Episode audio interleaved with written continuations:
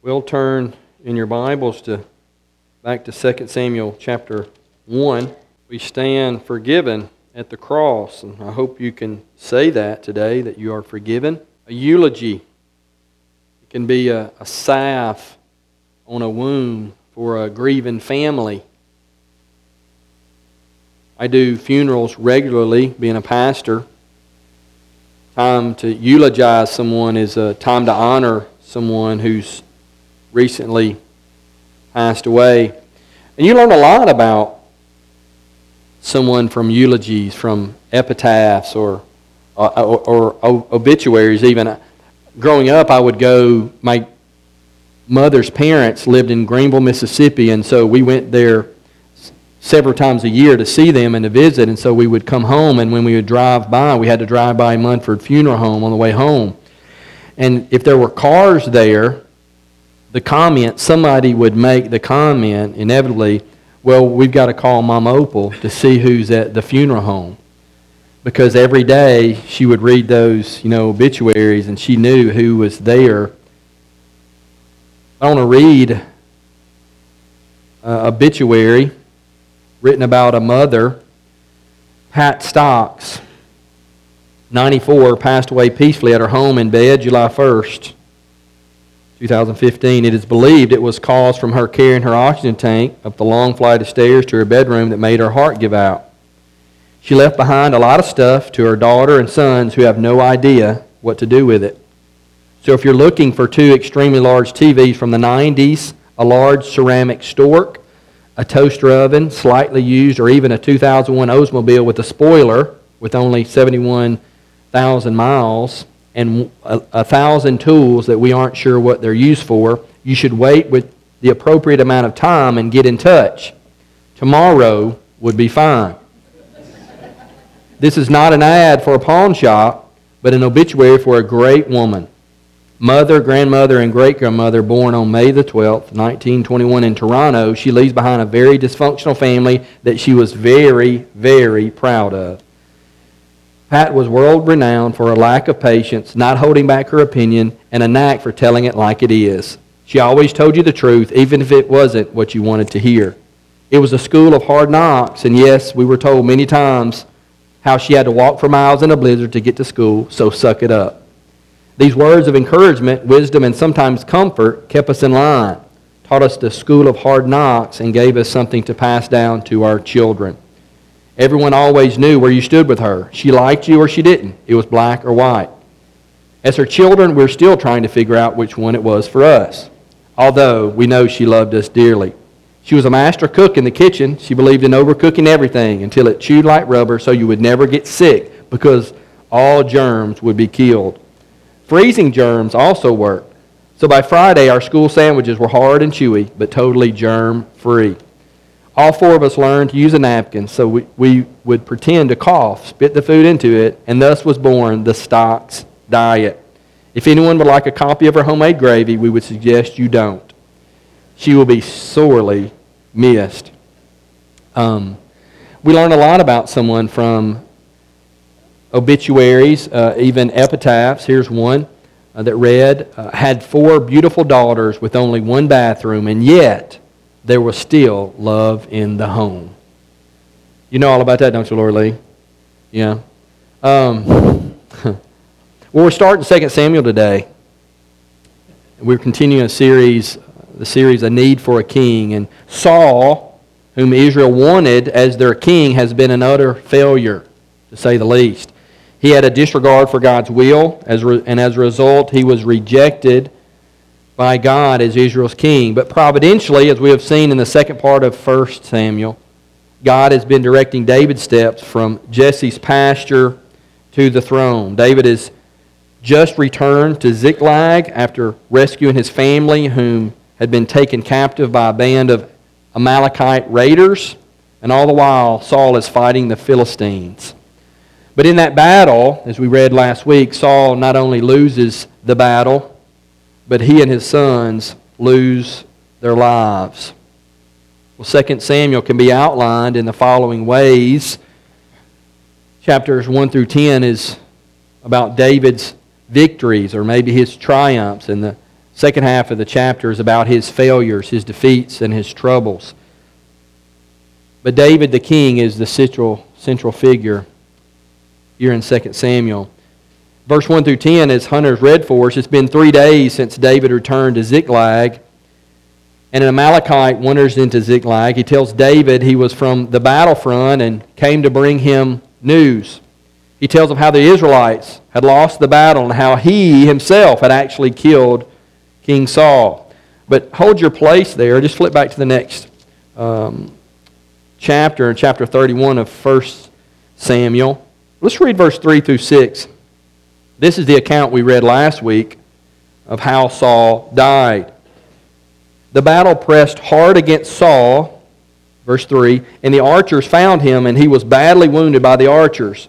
Then Saul said to his armor bearer, Draw your sword and thrust me through with it, lest these uncircumcised come and thrust me through and mistreat me.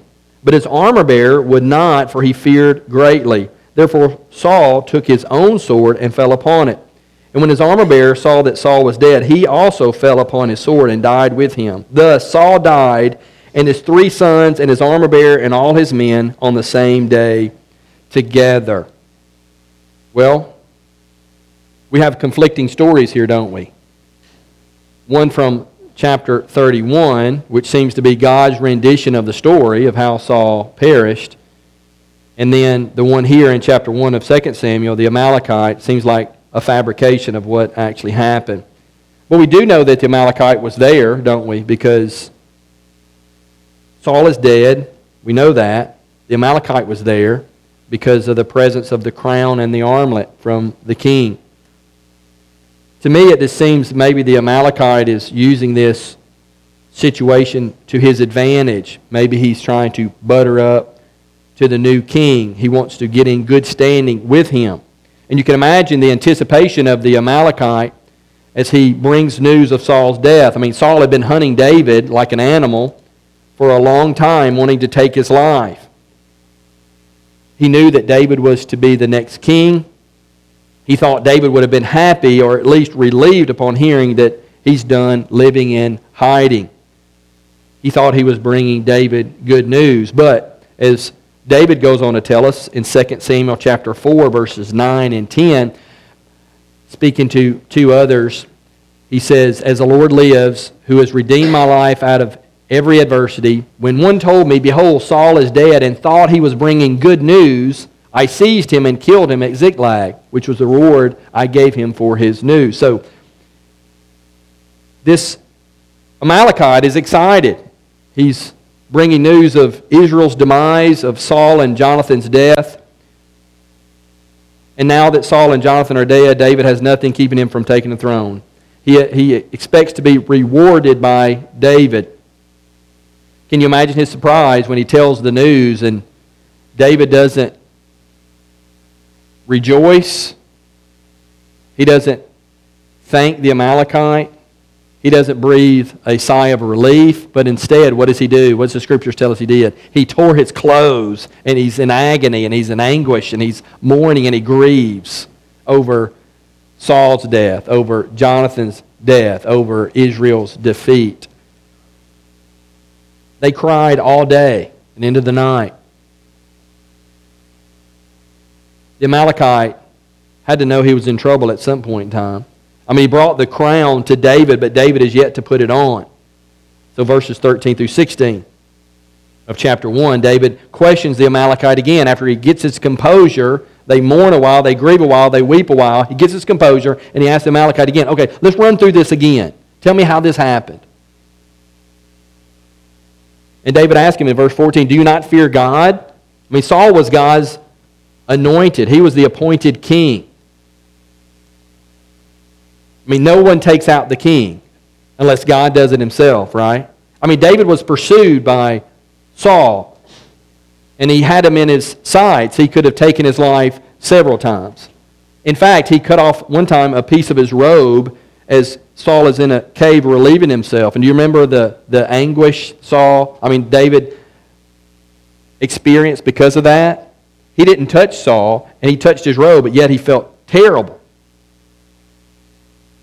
But David never touched the Lord's anointed. He dare not do that.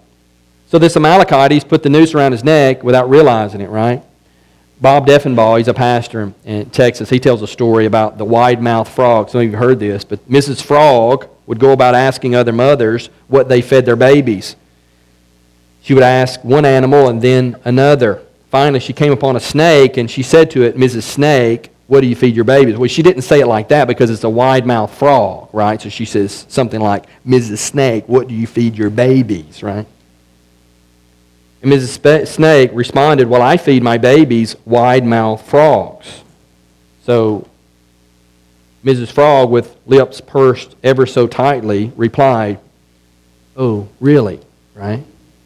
What had Miss Frog done? She had, uh, like the Amalekite, she had set herself up to be lunch, right? The Amalekite had set himself up for his demise. I mean, he tells David he's an Amalekite. He almost brags about killing Saul, and he speaks lightly about the death of Jonathan, David's dearest friend. With every passing moment, the noose just tightens and tightens, right? And David orders in verse 16 that the Amalekite messenger be put to death. So you think, well, that's kind of harsh. He's bringing him good news. He thought this would be something David would be happy about. But if you believe that the Amalekite did kill Saul, then well, justice is served, right? I mean, he killed the Lord's anointed. Or if you think he didn't do it and he's, he's a liar, he fabricated the story, then he lied to the king and justice was served. But if neither of those two reasons help you stomach David's execution of the Amalekite, then just remember what God had commanded Saul to do previously. What did he what did he tell them to do with Agag and the Amalekites to wipe them out? And not only that, but where are they? They're in Ziklag. And what had just happened to David's family in Ziklag? The city was burned and his family was taken captive. And David had just returned after rescuing them and defeating the Amalekites. So either way, justice was served. But disobedience is like the gift that keeps on giving, isn't it? I mean, Saul didn't defeat the Amalekites. He didn't obey the Lord. He's rejected as king. But then you keep seeing the Amalekites popping up time and time again. If Saul had just obeyed, right? But in verse 17, we see this eulogy. He eulogizes Saul and Jonathan. And he says that this eulogy is to be taught to everyone and put into the book of Jasher. And this book of Jasher was a collection of poems, a collection of songs that commemorated great events in Israel's history. And we see this book brought up again in Joshua chapter 10, verse 12 and 13. It's another poem that was to be placed in. If you remember Joshua, when the Amorites were defeated, when the sun stood still, at that time Joshua spoke to the Lord in the day when the Lord gave the Amorites over to the sons of Israel, and he said in the sight of Israel, Sun stand still in at Gibeon, and moon in the valley of Ajalon. And the sun stood still, and the moon stopped until the nation took vengeance on their enemies. Is this not written in the book of Jashar? The sun stopped in the midst of heaven and did not hurry to set for about a whole day. That's Joshua 10, verse 12 through 13. So we see this book mentioned again. And so he wants this to be placed in this book, and he wants it to be read by everyone. And this epitaph that we have read, it teaches more about, I think, David's heart than Saul and those fallen. But let's look and see, kind of three, broken this up three ways. Firstly, what do we, what do we learn about Saul from this eulogy? And I, and I will say, doing eulogies can be difficult um, at a, a, funeral, especially if you don't know the person. So, what I typically do, Brian, is I'll have, if I don't know the person, I get calls often uh, to do funerals. And I, I want to do those because it's a way to serve people, but it's also a way to bless people and to share the gospel. Because at funerals, people are typically uh, confronted with their own mortality and willing to, to hear and listen. But sometimes I don't know the family and I don't know the, the, deceased. And so what I'll do is ask the family to write something out that they would like to be shared about this person that I don't know. But it's a lot easier if I know the person. But what if there's not very much good to say? You've been to those funerals, haven't you? Person that's not very not very good, not very don't have integrity. They've treated their family terribly. They've been irresponsible, and you go to the funeral. That happens sometimes. Well, Saul has been trying to take David's life. And what happened to the Amalekite actually should have happened to Saul. Amalekite, think about it. The Amalekite, Miss Lou, the Amalekite is, is put to death because he says he killed the, the Lord's anointed. But what was Saul trying to do for the past several years? He's trying to kill the Lord's anointed, right?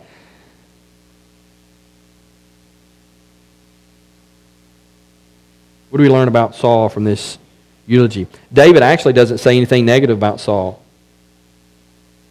This wasn't the time, right? Just like funerals in our day, right? If you go and you just know a lot about a person, like, yeah, they, they, they passed away, and there are really not a lot of good things to say about a person.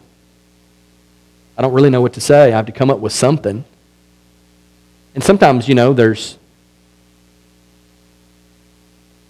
people don't always tell the truth at funerals, right? That happens as well.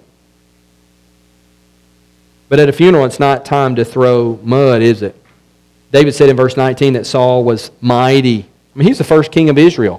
When we think about our first president, we think of George Washington, and we think a lot about his life. You've read, read any uh, biographies about him, being his integrity, things he, his bravery, the things he was able to accomplish. But a lot of times we hold him in high regard. Why? Because he's the first president of the United States, right? because of the office that he held. And that's what David is doing with Saul. I mean, he's the first king of Israel, and that we should respect the office. He was the first king. In verse 20, David doesn't want Saul belittled, right? Even, even think about those returning Philistine uh, soldiers coming from the battle. They just defeated the, the Israelites. He doesn't want them to belittle Saul and Jonathan. And he, he even goes so far as to curse the place where the kings perished, Gilboa, right? It's where they died. In verse 22, he points out how brave Saul was. From the blood of the slain, from the fat of the mighty, the bow of Jonathan turn not back, and the sword of Saul return not empty. I mean, think about Saul. You can say this about him. Um, There's a lot of bad things you could say about Saul. But the one thing you could say is he had some bravery in him. Because think about what happened the last time we see Samuel before he dies. Is he is he's went to the witch of Endor and he wants to talk to Samuel. And Sammy, he asked the, the witch to bring up Samuel from the, from the dead. And Samuel talks to Saul. And what does Samuel tell Saul? He says, The Lord's not speaking to me. The Lord won't answer me. Tell me about this battle. And Samuel tells him, No, you're going to, you're going to die and your sons will die. You'll be with me tomorrow. So that's the next day. And what does he do the next day? He goes, to, he leads his army into battle against the Philistines. Because the Philistines are coming, right? And they're coming because Saul has run his commander in chief out of the country, David. So David's not there, so the Philistines are wreaking havoc. So he goes to battle to defend his, his country, and what does he do? He dies. And you think about that. If you think about the first time we see Saul in battle, he's shaking in his boots. Remember Goliath? Breathing out threats, ridiculing Israel, Saul, God, Israel's God. What is he doing? He's in his tent, shaking in his boots, not willing to go to battle. But here we see him on his last day. What does he do? At least he leads his, leads his people into battle, even though he died. So he's grown at least this way he courageously faces his foes. Well, that's a Saul, right? He doesn't mention anything negative about Saul. He talks, calls him mighty, and he's, he's good at his craft, right? He's a, a soldier and a fighter, and he was brave. What do we learn about Jonathan? We've seen the bravery of Jonathan um, in 1 Samuel 14. He and his armor bearer went up against a garrison of Philistines and defeated 20 Philistines by themselves. We know he's very brave. Verse 23, David says that he and Saul were, were good at their trade. They were swifter than eagles, they are stronger than lions. But I want to focus just verse 25 and 26, if we could. Jonathan lies slain on your high places. I am distressed for you, my brother Jonathan. Very pleasant have you been to me. Your love to me was extraordinary, surpassing the love of women. Now, Jonathan and David, they had kindred spirits. They were, Jonathan was someone David could count on and trust. They wept together, they fought together, and Jonathan was more loyal to David than he was his own father, who was the king of Israel. Thinking about Psalm 17 17, a friend loves at all times, and a brother is born for adversity. Yeah, a friend's someone who loves you, isn't he? And that's what Jonathan did to David. It says his love for David was extraordinary, surpassing the love of women. Now, don't read this through the lens of our own culture today. Some would mention this may be a homosexual relationship, but that's not the case. It's a sacrificial one, right? Jonathan was willing to give up his title, his privilege, his life for David. And Jonathan, he didn't want to advance himself, but David's cause. I, I, I recalled, thinking back of Jonathan, 1 Samuel chapter 23, verse 15 through 18. David saw that Saul had come out to seek his life. David was in the wilderness of Ziph at Horesh. And Jonathan, Saul's son, rose and went to David at Horesh and strengthened his hand in God. Isn't awesome? He strengthened his hand in God. David had a good friend in Jonathan. And I think about that. We need friends like that at times, don't we, to help us find strength in God. Maybe some of you, even now, are struggling, going through hard times. You need someone to help you find strength in God. So Saul is brave. Jonathan is a, a good friend. But what about David? What do we learn? And, and when gives an epitaph, usually it's about the person, and you learn a lot about the person, just as the, the, the mother that I read the, the eulogy about, or the obituary about, we learn something about here. But I think in this text, we learn more about David than we do about Saul and Jonathan, even though he's speaking about Saul and Jonathan. So, what do we learn about David in this eulogy? And I just want to speak up here and say I don't really agree with David here. You know, I thought Saul was a terrible king. You know, I mean he is a he's self-absorbed leader. He's a he's a taker, right? And no one likes a taker. Someone's always taking, taking, taking. But David didn't bring up the bad, did he? He just he just brought up his good points. David, I think he sees Saul in a much better light than we do. But but I'll ask this question: Do you see the good in other people? Do we see the good in others? Sometimes we're pessimistic, aren't we? We're, we can be negative and critical. And some of us, maybe, we have critical spirits most of the time.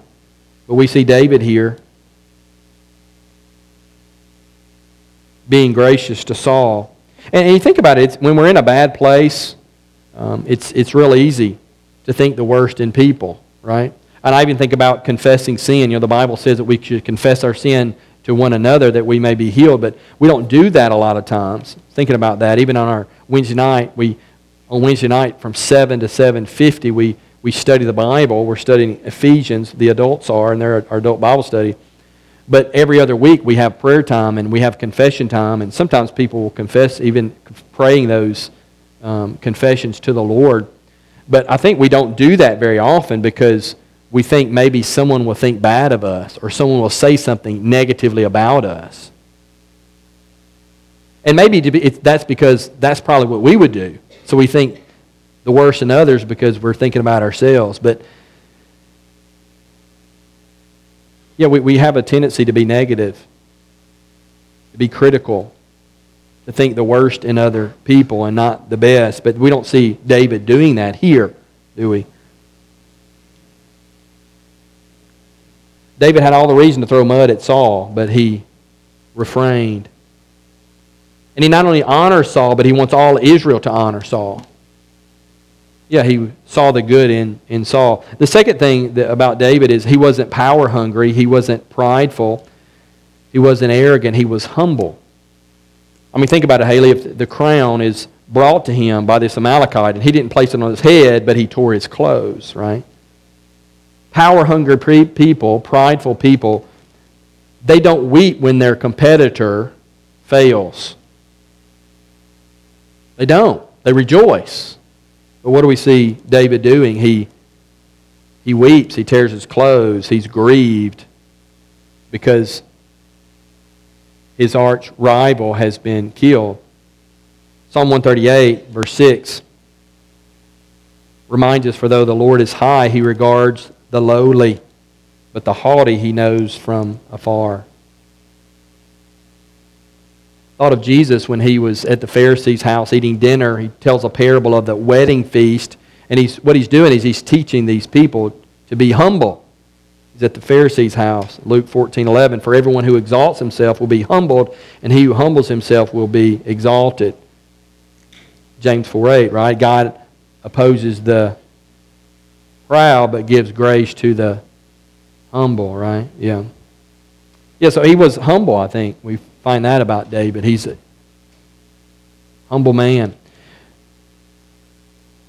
I would say he's a good friend. You know, Jonathan loved David very much, and he says Jonathan was a good friend to him, but that was reciprocated, I do believe.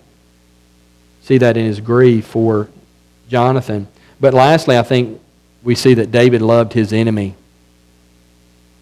I mean, David could have easily mentioned this, this death of Saul as being divine vindication, right? I mean, Saul's just reaping what he sows, but David didn't do that. And I think he didn't do that, not just because he, he, he loved Jonathan, but I think he truly loves Saul as, we, as he grieves. And even in the times where he confronted Saul about his sin, why are you pursuing me? You can see there's the, a love and affection for Saul. Why didn't David gloat? Why was he not even relieved at Saul's passing? Is because he loved Saul. I mean, how, how can he be brokenhearted over the one who made him his life miserable? Because he truly loved Saul. Reminds me of another king, right? King Jesus. While we were yet sinners, while we were Christ's enemies, he died for us. And that's what David does, doesn't he? He points us towards Christ and what Christ has done for us. He is a type of Christ. Not perfect like Christ, but he's a type of Christ. He points us to Jesus. Maybe we'll just close with a couple of points of application. How do we apply this text? I think one thing is that just because we have opportunity to sling mud, that doesn't mean we should. When you think about it, being honest and truthful does not require telling everything that could be told or everything we know to be true. Right? David is honest and he's truthful and he's godly while not telling everything he knows to be true of Saul. I mean, sometimes the church is edified just as much by our silence as what we say. So I think that's by just a way of application. Maybe we don't always need to say the things that could be said, right? And there's many times we do need to speak up, don't we? I mean, we need a rebuke. And David did that on several occasions, right? When he cut off Saul's, the hem of his robe, when he stole his spear and his water jug, he rebukes Saul. So there's times where we need to speak truth, and there needs to be word of admonition or word of rebuke, of course. We don't overlook sin, but we don't dwell on it either. Philippians 4 8, I, I, this New Testament teaching, we see David actually doing that. Finally, brothers, whatever is true, whatever is honorable, whatever is just, whatever is pure, whatever is lovely, whatever is commendable, if there's any excellence or if there's anything worthy of praise, think about these things. David's doing that with Saul's and his death and how he was treated. So that by way of application, maybe that we should think about that. We don't always have to say everything we know or everything that could be said, right? Secondly, by way of application, if David was right to be angry because a man killed Saul, God's anointed, how do you think God will deal with those who reject Jesus Christ, his anointed? You're like, well, is this application or are you just making a point or what? Well, the application is are you rejecting the anointed one of God, Jesus Christ? David is outraged. He's he, he, the Amalekite messenger. Do you not fear God? What's wrong with you, man? You don't even fear God. How could you lay your hand on the Lord's anointed? He had opportunity after opportunity, but yet he refrained. Do you not fear God? That's God's anointed. Don't touch him. Even if he mistreats you, you have to embrace God's anointed. But yet, the anointed one, Jesus Christ, his son, who came to earth and he completely, faithfully fulfilled the law of God. He lived perfectly and he died a, a, wretched, horrible death. He died for sinners and he was buried and he rose on the third day. And, but yet, maybe there's some who, even here, who reject Christ. Will you submit to the Lordship of Jesus Christ? Will you repent of your sin, stop living for yourself, and will you repent and will you trust Christ's work on the cross as your own? Jesus died for sinners. Did he die for you? Will you submit to his lordship and will you confess your sin and follow him? And maybe there's some here who reject him and say, No, I, don't want to do that today. I don't want to submit myself to the Lord. I don't want to follow Jesus. I want to hold on to my lifestyle. I want to hold on to my, my own will, my own hobby, my own money, my own mistress, my own lover, my own job, my own money. There's something that keeps you from yielding to the Lord. And lastly, by way of application, something similar is David loved his enemy, and Jesus, David's a type of Christ, Jesus Christ, while we all were sinners, what did Jesus do? He died for sinners, right? While we were yet sinners, Jesus died for us. And again, are you God's enemy? We, we sing the song, you know, we're forgiven, we're forgiven. Is that true? Well, if you're forgiven, if you've submitted to the Lordship of Jesus Christ, if you repented and trusted Christ's work on the cross as your own, you're not, as, you're not at enmity with Him. You're not His enemy anymore. You're His friend. But I ask you, by way of application, are you God's enemy? Are you at enmity with Him? Have you stiff armed Him? Do you keep Him at a distance, saying, I want to do what I want to do? Or have you submitted to His Lordship? And, and if that's the case, you need to repent today and trust Christ. Repent today and trust Christ. Also, by way of application, is we, we should love our enemies too, right? What Jesus did, we should emulate him and his teaching. Well, if you have questions about that, I'd love to talk to you. You're not sure if you've repented and trusted Christ, you say, Well, I, maybe I am. What if I am God's enemy still?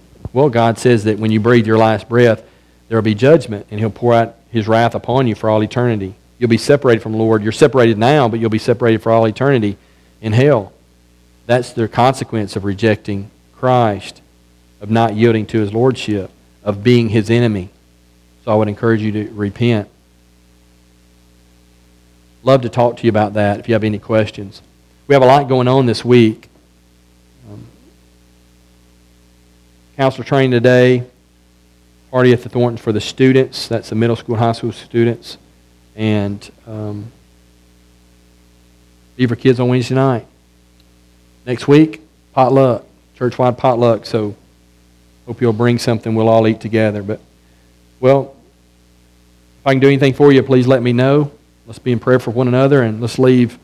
Uh, ask the Lord to help us apply what we've learned. Father, we acknowledge that you are good. You've given us your word. You've given us 1st and 2nd Samuel for our edification, for our sanctification. I pray that you would help us this week to apply it. Lord, maybe we may we hold our tongues, Lord, and not say things that we, we could say. Maybe even tr- true things that we shouldn't say. Father, may we learn to be self controlled in that regard.